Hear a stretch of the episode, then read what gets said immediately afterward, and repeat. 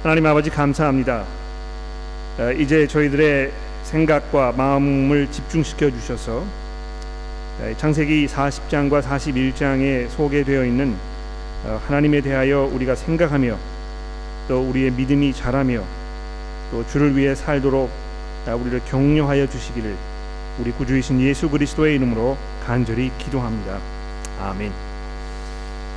우리 한국 속담에 소 잃고 외양간 고치기라는 말이 있습니다. 어, 여러분 그 광경을 한번 상상해 보십시오.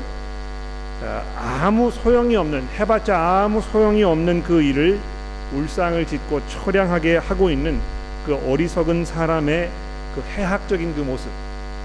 저는 그 이 속담을 들으면 굉장히 이 웃음을 참기가 어렵습니다. 소 잃고 외양간 고치기라는 이 단어가 이 속담이요. 얼마나 절묘하고 기막힌 그런 그 속담인지 모르겠습니다. 영어로 이제 뭐 비슷한 말이 있죠.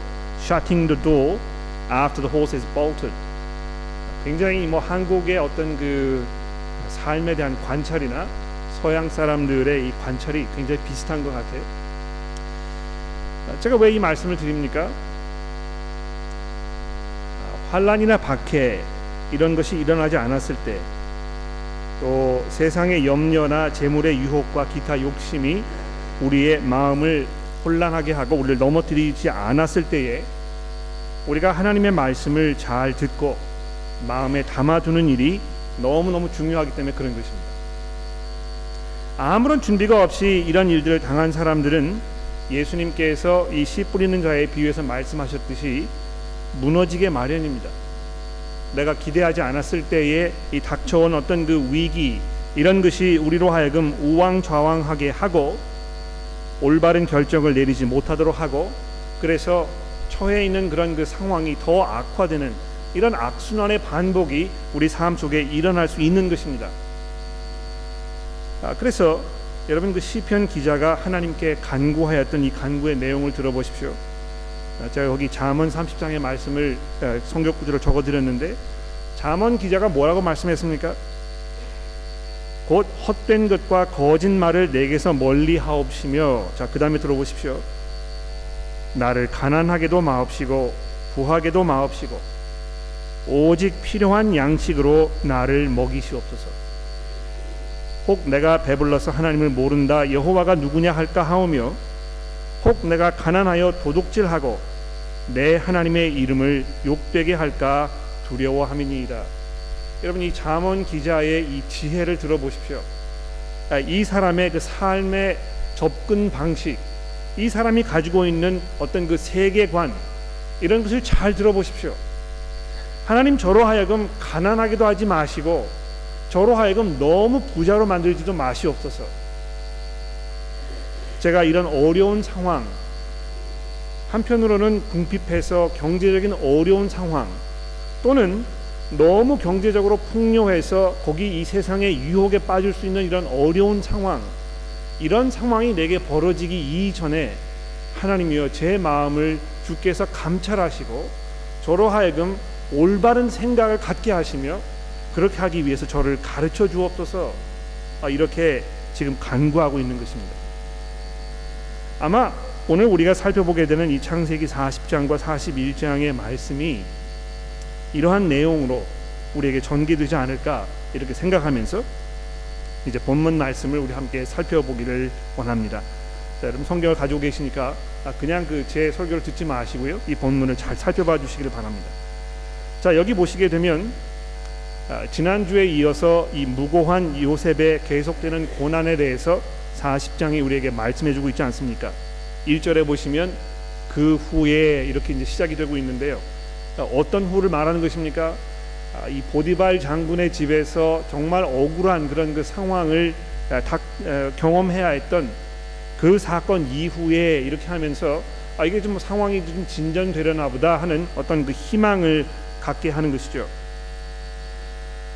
자 그런데 거기 보면 이 범죄한 바로의 신하들이 등장합니다. 1절에 보시게 되는 대로 술 맡은 자와 떡 굽는 자가 그들의 주인 애굽 왕에게 범죄하였다 이렇게 아주 친절하게 우리에게 설명을 해주고 있습니다. 뭐이 이 애굽에도 한국처럼 왕에게 바칠 음식을 미리 먹어보고 이것이 뭐 상한 음식은 아닌가 이게 해로운 음식은 아닌가 아, 이걸 판단하는 사람이 있었던 모양입니다. 그래서 이 두 사람이 뭐 무슨 잘못을 했는지 아, 왕에게 범죄를 하였다고 이렇게 얘기하고 있습니다. 자 그런데 여기 보시면 범죄한 이 애굽의 신, 신하들과 무고한 이 요셉의 삶이 이렇게 쫙 비교가 되고 있습니다. 14절에 보십시오. 당신이 잘 되시거든 나를 생각하고 내게 은혜를 베풀어서 내 사정을 바로에게 아뢰어 이 집에서 나를 건져 주소서 나는 히브리 땅에 끌려온 자요 여기에서도 옥에 갇힐 일을 행하지 아니하였나이다. 이 자기의 이 무고함, innocence 이거에 대해서 지금 항변하고 있는 것입니다. 재밌는 사실은요. 이 전까지는 요셉의 어떤 그 억울함, 그의 그 항변 이런 것을 기록하지 않았는데 아, 그것은 요셉이 자기 처한 상황에 대해서 뭐 이 울분이 있었거나 섭섭함이 있었거나 그랬다는 없었다는 것을 이야기하는 것이 아니고요. 그것을 마음속에 잘 담아두고 있었다는 것입니다. 그런데 이제 41장에 넘어오면서 이 그 얘기를 할 기회가 생기니까 그 기회를 지금 잡아서 이렇게 이야기를 하고 있는 것입니다. 또 좀 더 내려가 보십시오. 2절 말씀해 보시면 바로가 그 두 관원장 곧 술 맞은 관원장과 떡 굽는 관원장에게 노하여 그들을 친히 대장집에 있는 옥에 가두니 요셉이 갇힌 곳이라 친히 대장이 요셉에게 그들을 수종들게 하매 요셉이 그들을 섬겼더라 그들이 갇힌 지 여러 날이 되었더라 자 이렇게 하면서 요셉의 삶 속에 계속 이어지는 이 난감한 상황 이 억울한 현실 이런 것을 계속 우리에게 지금 얘기해 주고 있습니다. 본문 말씀이. 자, 그런데요. 그런 상황에서도 역시 다시 한번 이 요셉의 그 믿음에 대해서 증거하고 있는 이 8절의 말씀을 보십시오. 요셉이 뭐라고 이야기합니까? 아, 그들이 그에게 이르되 우리가 꿈을 꾸었으나 이를 해석할 자가 없도다. 요셉이 그들에게 이르되 해석은 하나님께 있지 아니하니까. 아마 이 우라가 치밀어서 하나님에 대한 그 섭섭함 때문에 에라 모르겠다 이제 나는 교회는 안 나간다 이제 신앙생활이고 뭐고 난 다 포기하고 그냥 내 멋대로 살 것이다 아, 이렇게 생각을 하는 분들을 종종 만나게 되는 것이죠 그런데 그런 억울한 일을 당한 후에 또 여러 날이 지난 후에 우리가 다시 만나게 되는 요셉의 입에서 무슨 고백이 나오고 있습니까? 해석은 하나님께 있지 않습니까? 제게 말해 보십시오. 그래서 요셉의 해석대로 어, 이 꿈을 꾸었던 사람들의 운명이 지금 결정되는 이런 모습을 우리에게 설명하고 있습니다. 20절에 보십시오.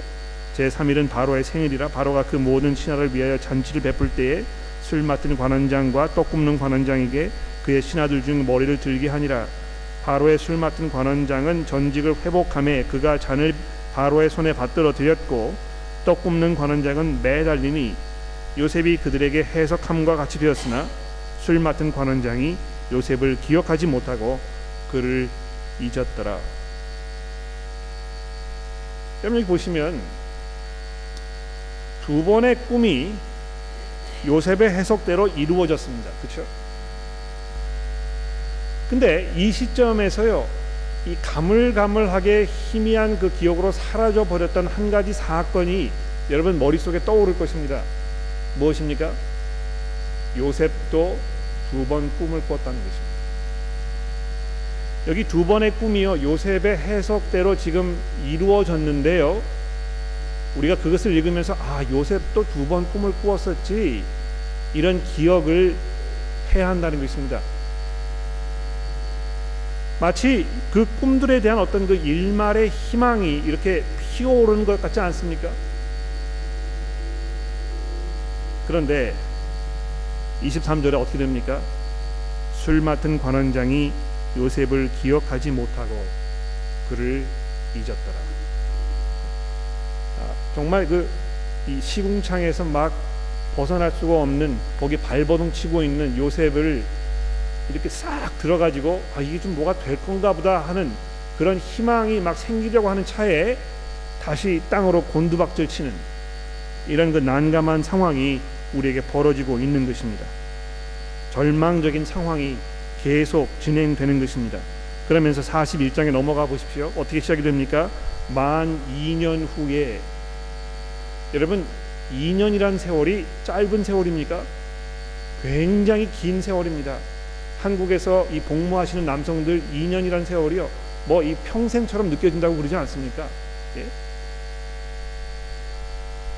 만 2년 후에 어떤 일이 벌어졌습니까? 바로가 꿈을 꿨는데요. 이번에도 역시 두 번 꿈을 꾼 것입니다. 만 2년 후에 바로가 꿈을 꾼즉 1, 절이죠 또 5절에 보십시오. 다시 잠이 들어 꿈을 꾸니 이렇게 하면서 두 번의 꿈을 꾸었다고 이 본문 말씀이 우리에게 설명을 해주고 있습니다. 아, 그런데 바로가 두 번을 꿈을 꾸었는데요. 그 두 번 꿈 꾼 것을 본문 말씀이 두 번이나 설명하고 있습니다. 그렇죠? 1절에서 7절을 어, 보십시오. 아, 지금 이 창세기를 쓰고 있는 저자가 이렇게 이렇게 해서 바로가 꿈을 두 번이나 꾸었더라 이렇게 설명을 한 후에 17절로 내려가 보시면 이번에는 바로의 입을 통해서 자기가 두 번 꿈을 꾼 사실을 또 한 번 설명합니다.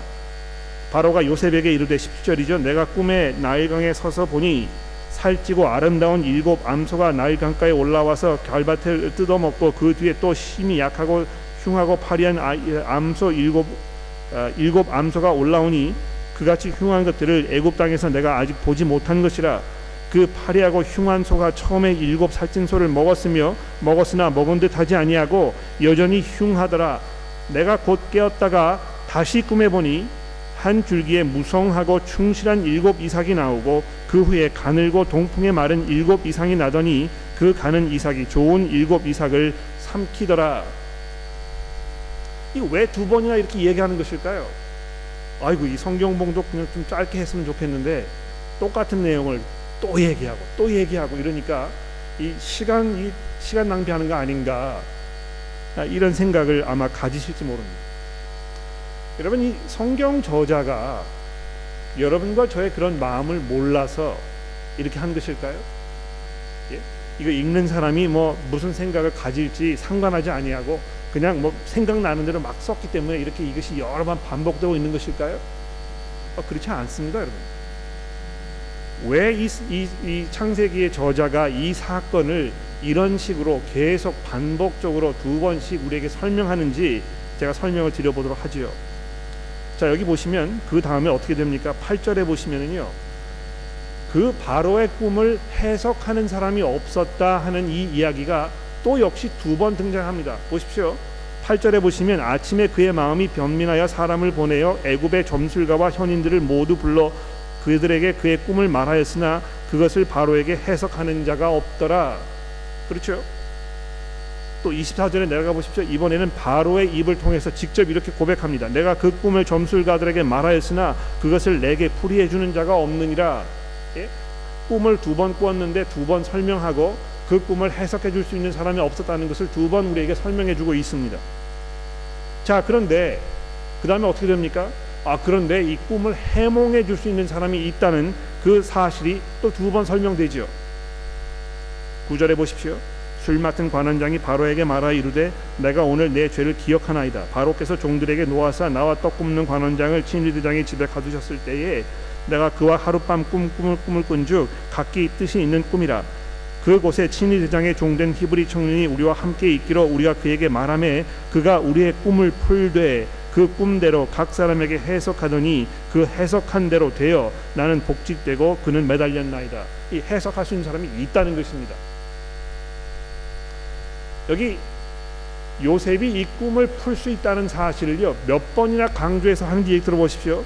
그가 우리의 꿈을 풀되 그 꿈대로 각 사람에게 해석하더니 해석한 대로 되어 이렇게 하면서 요셉이 이 꿈을 풀 수 있는 사람이라는 것을 아주 강조해서 우리에게 얘기해 주고 있습니다. 자, 그런데 그것뿐만이 아니고요.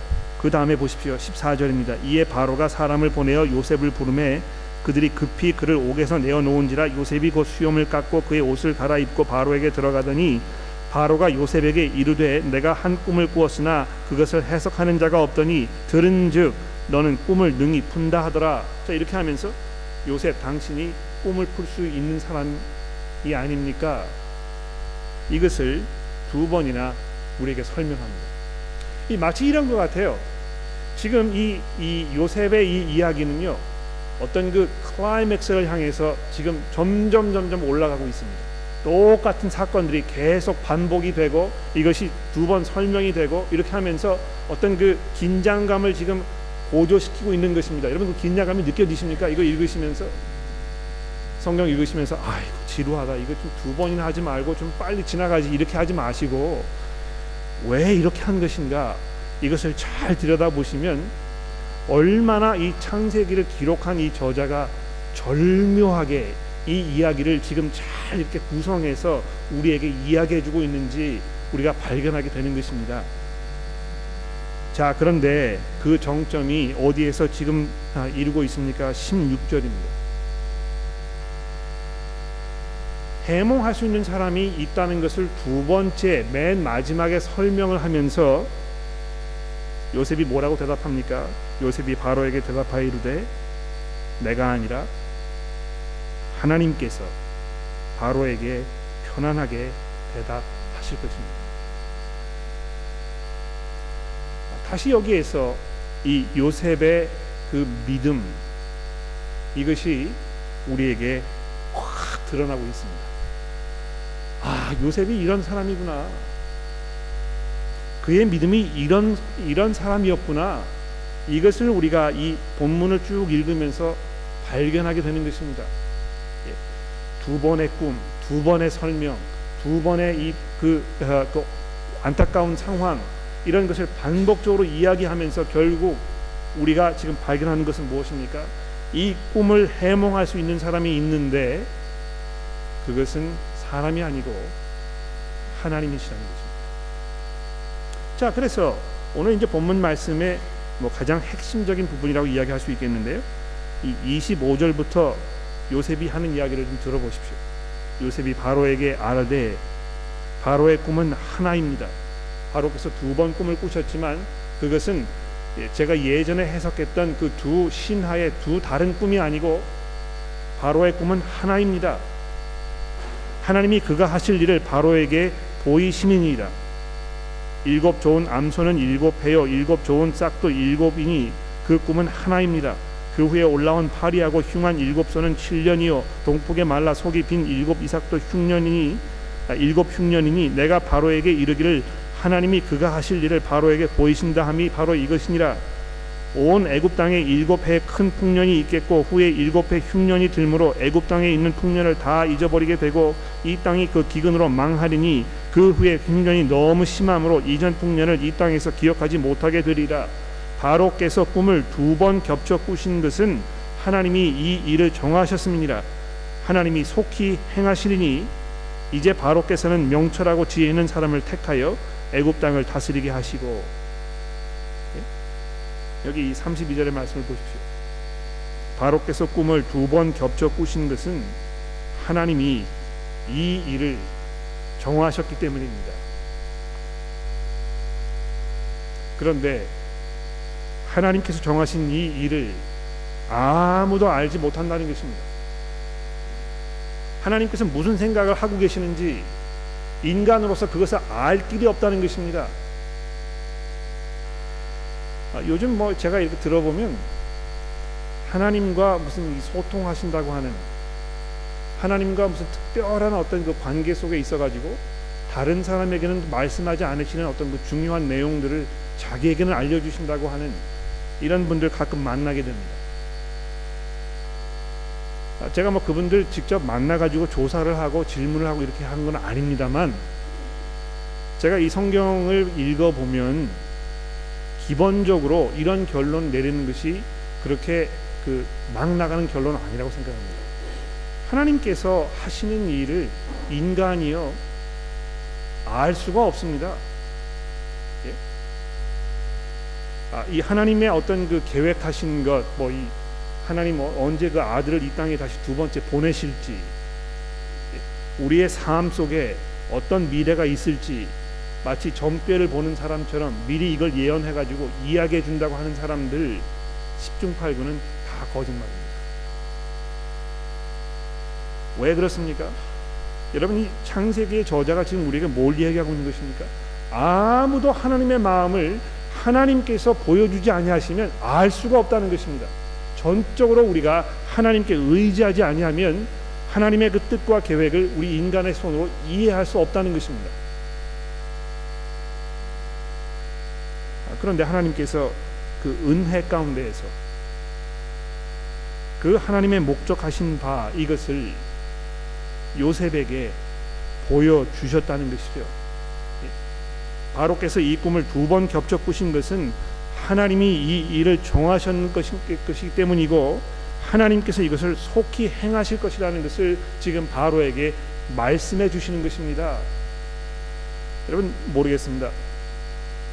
바로가 어, 그 당시 뭐 애굽의 왕이었으면 정말 그 권세가 막강한 그런 사람 아니었겠습니까?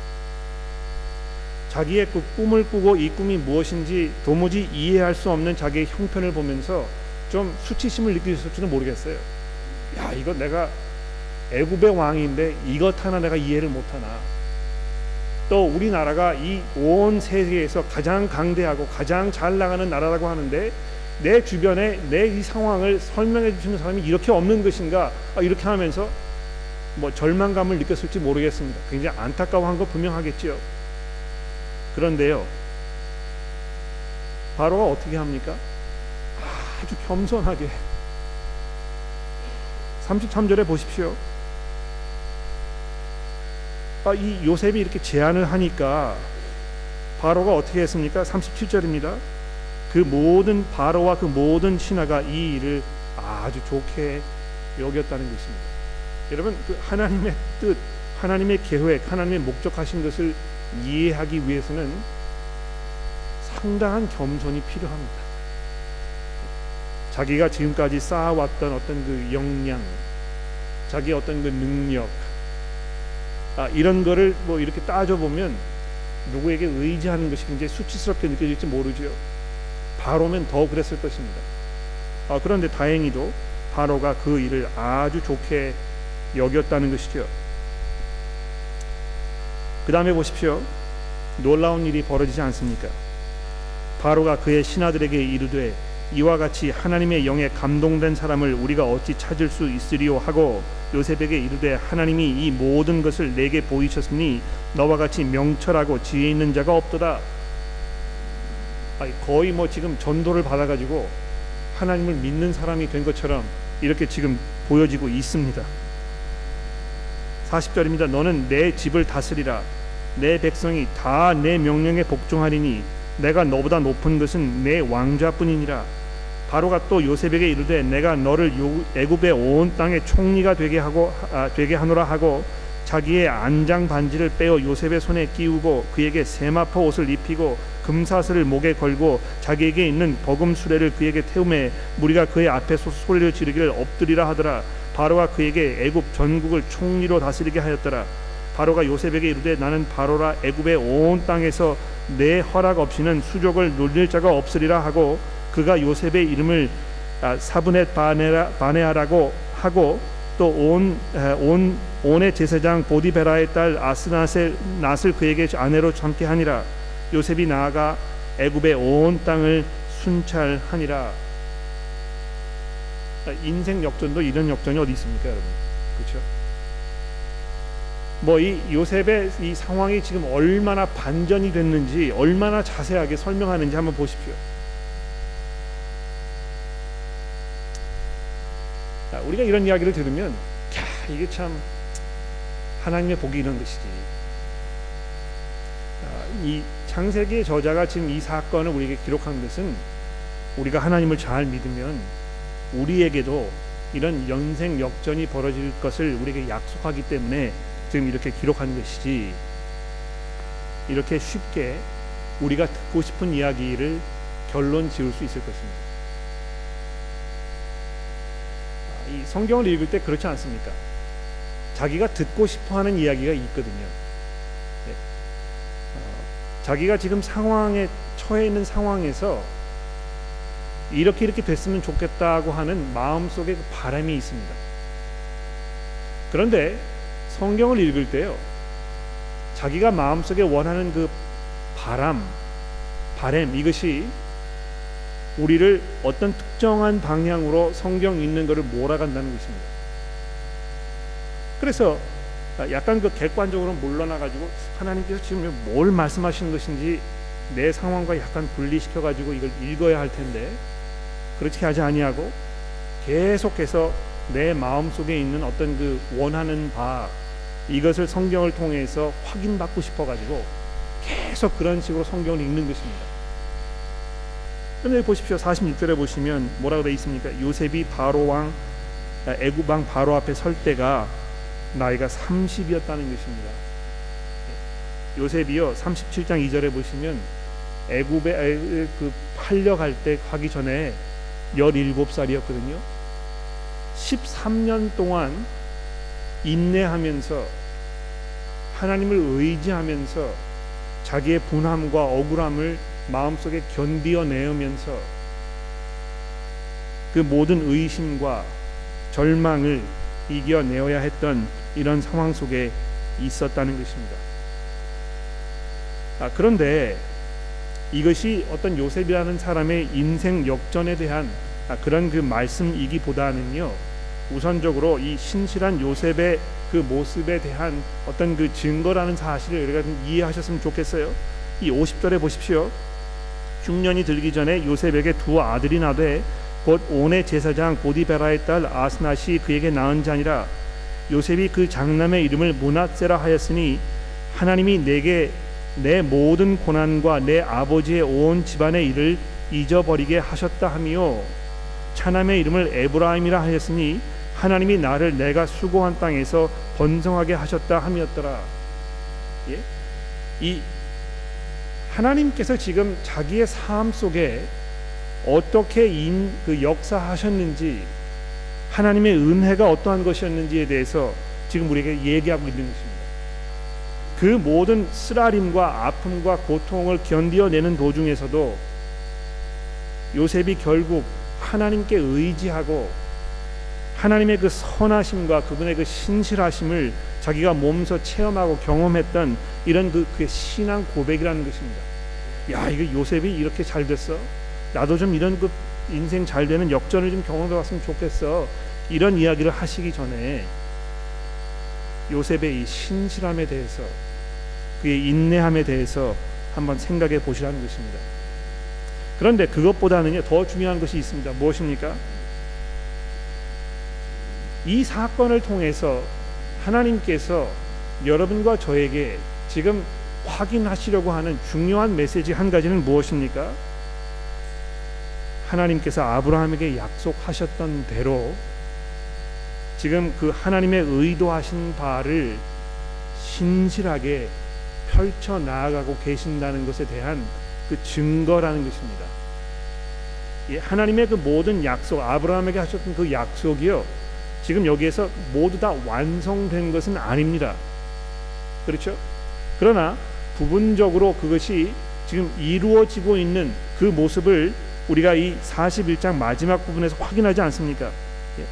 예. 아, 이 55절의 말씀을 보십시오. 애굽의 어, 온 땅이 굶주림에 백성이 바로에게 부르짖어 양식을 구하는지라 바로가 애굽의 모든 백성에게 이르되 요셉에게 가서 그가 너희에게 이르는 대로 하라 하니 온 지면에 기근이 있음에 요셉이 모든 창고를 열고 애굽 백성에게 팔세 애굽 땅의 기근이 심하며 각국 백성도 양식을 사려고 애굽에 들어와 요셉에게 이르렀으니 기근이 온 땅에 심함이었더라. 하나님께서 이 요셉이라는 사람을 통해서 아브라함에게 하셨던 그 약속을 지금 부분적으로 성취해 가신 것입니다. 내가 너로 하여금 내 후손으로 하여금 이 세상에 임했던 나의 그, 그, 이 저주를 내가 뒤집고 다시 관계를 회복하여 하나님의 은혜 가운데 살게 하시겠다고 아브라함에게 약속하지 않으셨습니까? 그런데 그 약속이 지금 이 요셉의 사건을 통해서 부분적으로 이루어지는 이 모습을 우리가 확인하면서 우리가 무슨 결론을 내려야 하겠습니까? 하나님께서 정말 믿을 만한 분이시구나.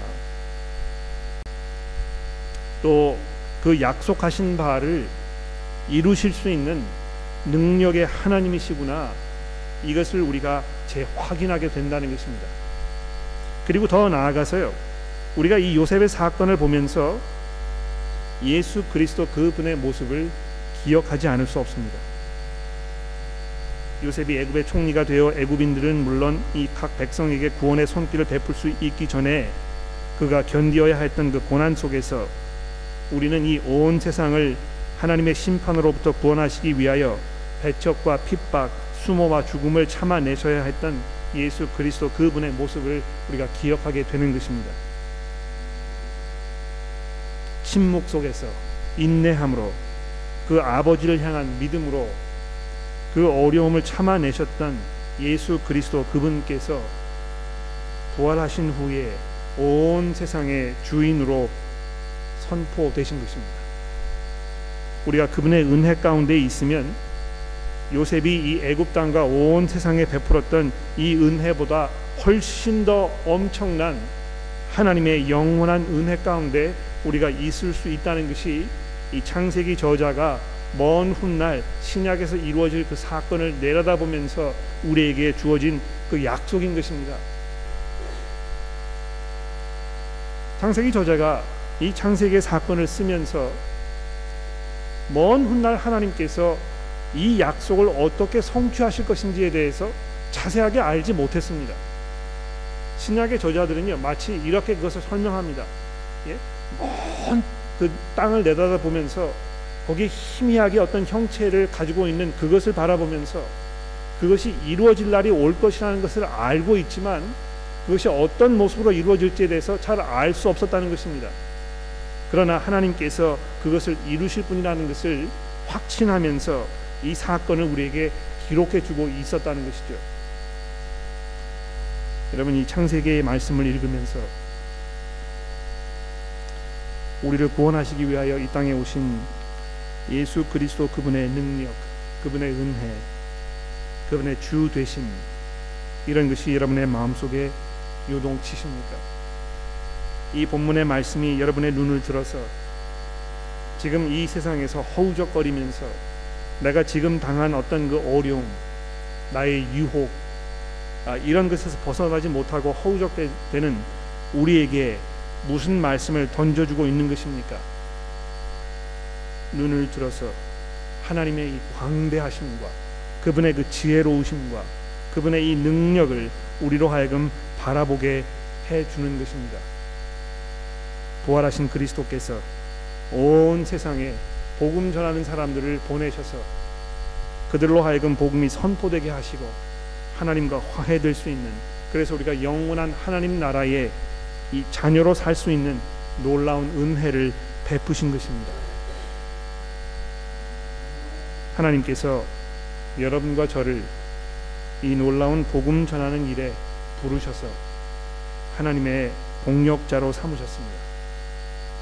마치 하나님께서 요셉을 통하여 그 은혜를 그 주변에 있는 사람들에게 베푸셨듯이 그리고 궁극적으로 예수 그리스도의 십자가 사건을 통해서 온 세상 사람들에게 우리가 감당할 수 없는 하나님의 그 은혜를 베푸셨듯이 이제 여러분과 저를 그 복음 사역에 동참시키셔서 우리로 하여금 이 주변에 있는 사람들에게 하나님의 놀라운 은혜를 복음의 은혜를 거듭남과 용서와 영생의 은혜를 주시는 그 은혜에 동참하시도록 하신 것입니다.